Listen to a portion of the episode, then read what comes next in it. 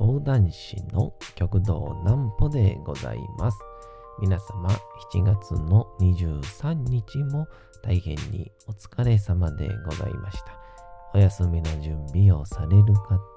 もう寝るよという方、そんな方々の寝るおともに寝落ちをしていただこうという講談師、極道南歩の南歩ちゃんのお休みラジオ。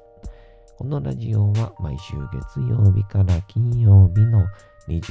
時から音声アプリサウンドクラウド、Spotify、Amazon Music、Podcast にて配信をされております。そして皆様からのお便りもお待ちしております。お便りは極道南歩公式ホームページのおやすみラジオ特設ページから送ることができます。内容は何でも結構です。ねえねえ聞いてよなんぽちゃんから始まる皆様の日々の出来事や思っていることなどを送ってください。ご希望の方にはなんぽちゃんグッズをプレゼントいたしますので、住所、お名前お忘れなくと、えー、いうことでございまして、昨日に、えー、言うておりましたフレッシュ令和講談師の会が、えー、昨日無事、えー、全2公演、えー、終了いたしました。で、まあ、予測では、ああじゃないか、こうじゃないかみたいな話もしたんですけど、まあまあ、いい感じやったんじゃないかなと思ってます。いや、それにしても、スペースナインというですね、アベノハルカスのイベントスペースというんでしょうか。えー、めちゃくちゃ、えー、いいところでしたね。えー、そんな感じで、えまた今日は振り返りと今日の予測です。まずはこちらのコーナーから。なんぽちゃんの明日は何の日？さて、明日が7月の24日でございます。さあ、もう7月も終わりで、まあ、これ聞いてらっしゃる方とか、もしくは、もうね、日またいでから聞いてる方はすでにオリンピックの開会式も終わってるんでしょうかね。多分ね。まあちょっと、ね、なんというか、最終的にどうなるかわかりませんね。ちょっといろいろありましたけど。さあ、行きましょう。こちら。テレワークデイ。これ新しいです。2020年7月24日に開幕予定だった東京2020オリンピックの、えー、期間中は特に、えー、首都圏では平時よりも、各交通機関の混雑が予想されることから働き方改革の一環として内閣府を中心とした各省庁が記念日に制定をしております。テレワークは、えー、このテレというのが離れた場所で、そしてワークが働くの単語を合わせた和製英語で、職場など一定の場所に縛られず、どこでも仕事ができることを目指した活動となっております。ちなみに、2012年に開催をされた、えロンドンオリンピック・パラリンピック競技大会では、イギリス国内でも多くの企業がテレワーク型勤務体系を導入し、会期中の交通混雑を大幅に回避することができたとの成功例があります。また、総務省では、交通機関や道路の混雑が想定される始業から10時半までの時間帯に一斉テレワークを実施する企業団体を随時募集しておりますと。でも、これはもう今年もではなく、あれか。言うたら、あの、なんて言うんでしょう。オリンピックが、えーあるっていうことを多分想定していた時の話ですよね。多分ね。まあ実際問題ね、えーできなかった。まあできなかったわけでもないけど、人は多分少なくなるわけですから、今年もどうなるんでしょうね。えー、わかりませんけど。一応高速道路は高くなるみたいなことは言ってましたけどもね。えー、皆様特に東京はどんな感じなのか直接ね聞いてみたい気もしますけど。えー、そんなこんなで、昨日無事、フレッシュ令和講談師の会が、えー終わりまして、一応今度、8月の5日、そして12日にも、えー行われる予定なんですが、まあ、この若手同期会みたいな感じのって、まあまあ、初めは集客とかも非常に厳しいというか、その業界にね、まあ、うん百人、うん千人っていうお客さんを抱えている団体なら若手が出るぞってなると自動的に若手応援したい人らっていうのがね応援してくださったりするんですけど。どうしても団業界としてそんなにまだやっぱ多くないなっていう世界なので、ま、これはちょっとお人数的にもお値段みたいな言い方しましたけどお人数的にも厳しいんじゃないかなみたいな予測だったんですけど、まあ、結構新聞にも掲載していただいたおかげもあったんでしょうか。えーありがたいことに、たくさんの方にお越しいただきまして、無事、えー終えることができましたけどもね。えーこの、アベノハルカスのですね、ウイング感という、アベノハルカスが非常にこう、たくさん、階、階というか、ビルが3つか4つ連なってできてるので、僕もまだ行くのに全然慣れなくて、いざ行ったはいいけど、スペースナインに行くまでに、アベノハルカスに入ってから、10分ぐらいかかりましてね。まあまあ、もう、ウイング感ってところがあるんだなっていうのが、えー分かったんで、もう大丈夫やと思うんですけど、ちょっと、物産展とか、こ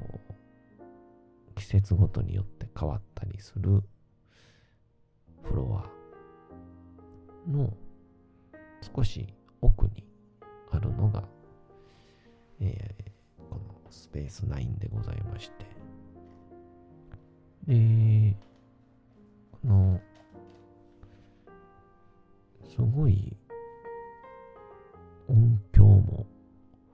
機械揃ってたりとか、あとは照明も、えー配色ごとにいじれたりであったりとか、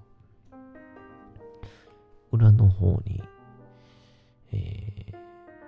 ぐるっと一周できる楽屋があったりっていうので、まあ、いわば、演劇ができる劇場でもあるんだなという感じでしたね。えー吉本の神保町花月っていうところも、あの、後ろで、こう、人間が動けるんですけど、そんな感じと似たような感じで。で、まあ、昨日予測していた通りの、えー極道南紀が登場して、玉山が登場して、なんやが登場してという感じで。まあ、後ろ初めてのね、場所ということもあったんでしょうか。みんな、緊張してありましたけどね。で僕、第一公演は、えー、前説やったんで、あまり緊張することなかったんですけど、あ、むしろちょっと裕に構えてるぐらいの、えー感じやったんですけど、えー次、第2公演になりまして、えーいざ自分が舞台に出るぞと、えー立った時ですね。うん。めちゃくちゃ緊張しましたね。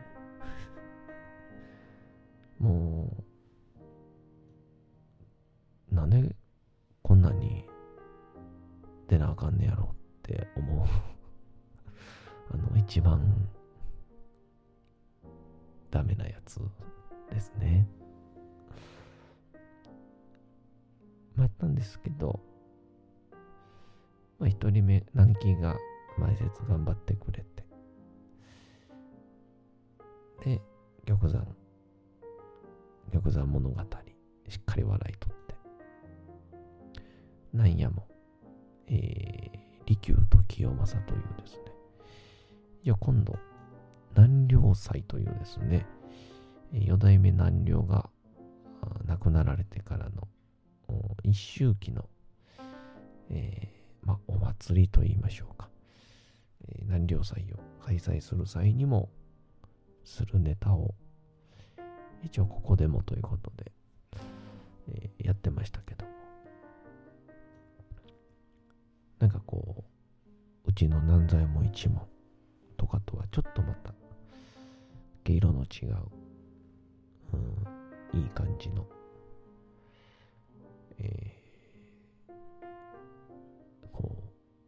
うしっとりと知識を教えてくれるみたいな、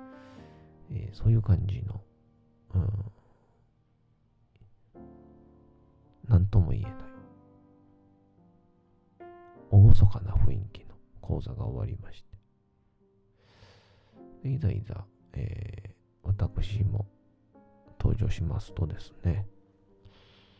あのーまずお客さんの顔がですねほぼ真っ暗で何も見えないその、照明との兼ね合いなんでしょうけど、まあ、今後、改善の余地はありっていう感じでしたが、まあ、その上で、えー、私は喜劇王チャップリンの幕開けをやらせていただきまして、まあ、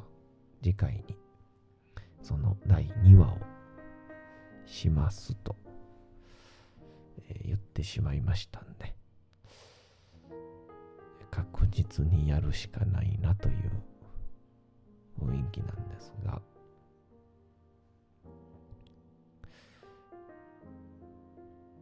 まあ、さ結果的には、リピーターさんというか、あの、1を見て2も行くって言った人がいたので、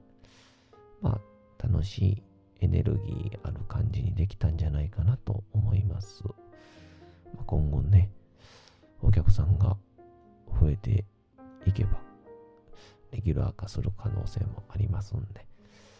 えー、ぜひとも楽しんでいけたらなと思うんですが、その上で、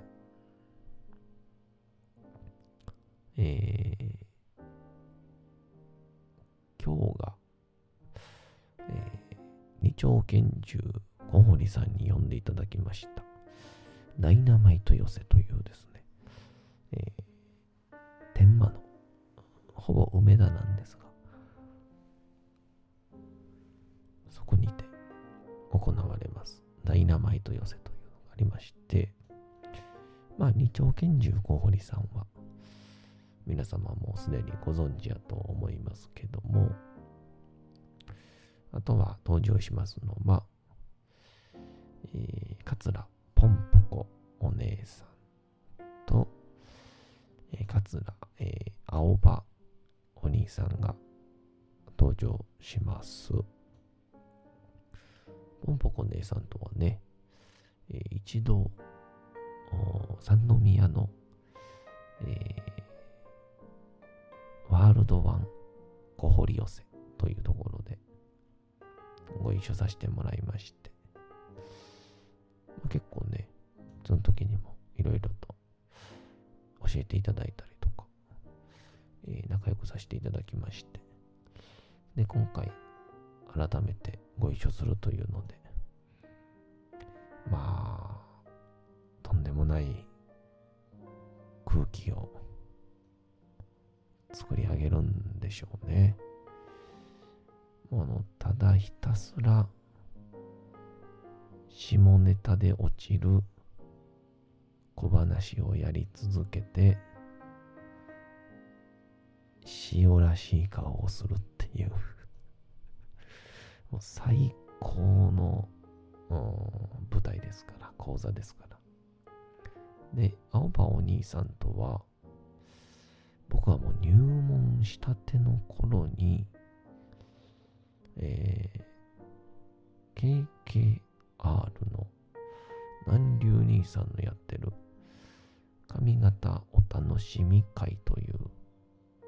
ところで、えー、僕がまだ全校と言って、あの、会場時間に勉強させていただくっていう舞台に上がってやらせていただくという、その時に青葉お兄さんとご一緒させてもらいましたが、えー、まだまだもう入門したてで何もわからない状況だったので、まあ、何もお話はできなかったんで、いろんなお話できるのが、えー、非常に楽しみでございます。えー、そんなこんなで、えー、今日はダイナマイト寄せ大成功したんでしょうか答え合わせは月曜日に、えできるんじゃないかなとも思ったりします。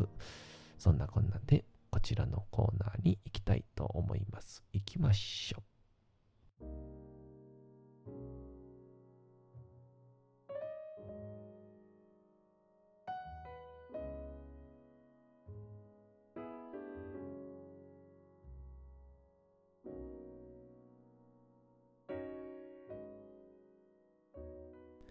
さて、時刻はうとうと朗読会の時間となりました。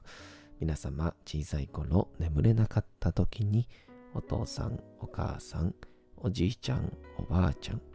お世話になっている方に本を読んでもらった思いではないでしょうか。なかなか眠れないという方のお力に寝落ちをしていただければと、毎日様々な物語、小説をお届けしております。さて、本日もお読みいたしますのは、チャップリンの自伝で、えーございます。えーまあ、こっから何日も進んでいくんですけど、やっぱ素敵な物語、自伝なので、ぜひ、えー聞き直したい方、聞き逃した方は、えー201回目から読み始めましたんで、ぜひともうとうと朗読会聞いてみてください。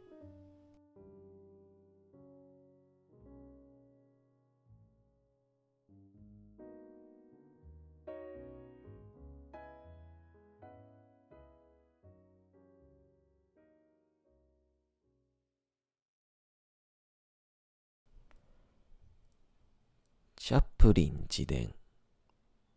若き日々作チャールズ・チャップリンそうこうするうちに異変が起きた。それは一ヶ月後のことだったかもしれないしほんの数日後のことだったかもしれない。ともかく私は母が世の中としっくりいっていないことに突然気づいたのだった。ある日、女友達と共にずっと午前中出かけていた母が興奮した様子で戻ってきた。私はその時床で遊んでいたのだが、まるで井戸の底から外の音を聞くように頭上で何か激しい事態が生じていることがだんだんと分かってきた。母は大声で叫んだり泣きわめいたりして、アームストロングという名前を何度も口にしていた。アームストロングがこう言った。アームストロングがああ言った。アームストロングはけだものだと。月光した母など見たことがなかったので、私は強烈な印象を受けて、わっと泣き出してしまった。あまりにも激しく泣きじゃくったので、母は私を抱き上げて、なだめなければならなかった。それから数年経って、私はその日に起きたことの重要性を知ることになる。かねてから子供たちの扶養義務について父を訴えていた母は、ちょうど裁判所から戻ってきたところだったのだ。裁判は母に有利な方向には進んでおらず、アームストロングは父の弁護士だった。私は自分に父親がいたことさえほとんど知らなかったし、父が私たちと一緒に住んでいた時のことも覚えてはいない。父も寄せ芸人で、黒い瞳の物静かで内省的な人だった。母によると、ナポレオンに似ていたという。軽やかなバリトンの声の持ち主で、優れた芸人として評価されており、当時でさえ週に40ポンドというかなりの額を稼いでいた。問題は酒癖の悪さで、母はそれが原因で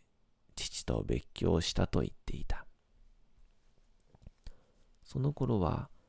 たとえ飲むまいと決心しても、寄せ芸人が酒を飲まずに過ごくのは至難の技だったろう。どの劇場も酒を提供していて、芸人は舞台が跳ねると劇場のバーに行き、ひいき客と酒を酌み交わすことが当然のこととして求められていたからだ。劇場によっては興行よりバーの売り上げの方が多いところもあり、花形芸人の給料が高かったのは才能のせいだけではなく、稼ぎの大部分を劇場のバーで費やしていたせいでもあった。こうして多くの芸人が酒で人生を不意にしていった。私の父もその一人で、深酒が過ぎ、37歳の若さにして命を落とすことになったのである。母はよくユーモアと悲しさを込めて父の話をした。父は酒が入ると気性が荒くなったという。そんな父の感触が爆発したある時、母は数人の友人と一緒にブライトンに逃げたそうだ。そして心配でたまらなくなった父が送ってきた。何してる？すぐ返事をくれ。という電報に、舞踏会、パーティー、ピクニックよ、ダーリン、と返事を送ったという。さて、本日もお送りしてきました、なんぽちゃんのおやすみラジオ。というわけでございまして、7月の23日も大変にお疲れ様でございました。明日も皆さん、街のどこかでともどもに頑張って、夜にまたお会いをいたしましょう。なんぽちゃんのおやすみラジオでございました。それでは皆さん、おやすみなさい。すやすやすやーん。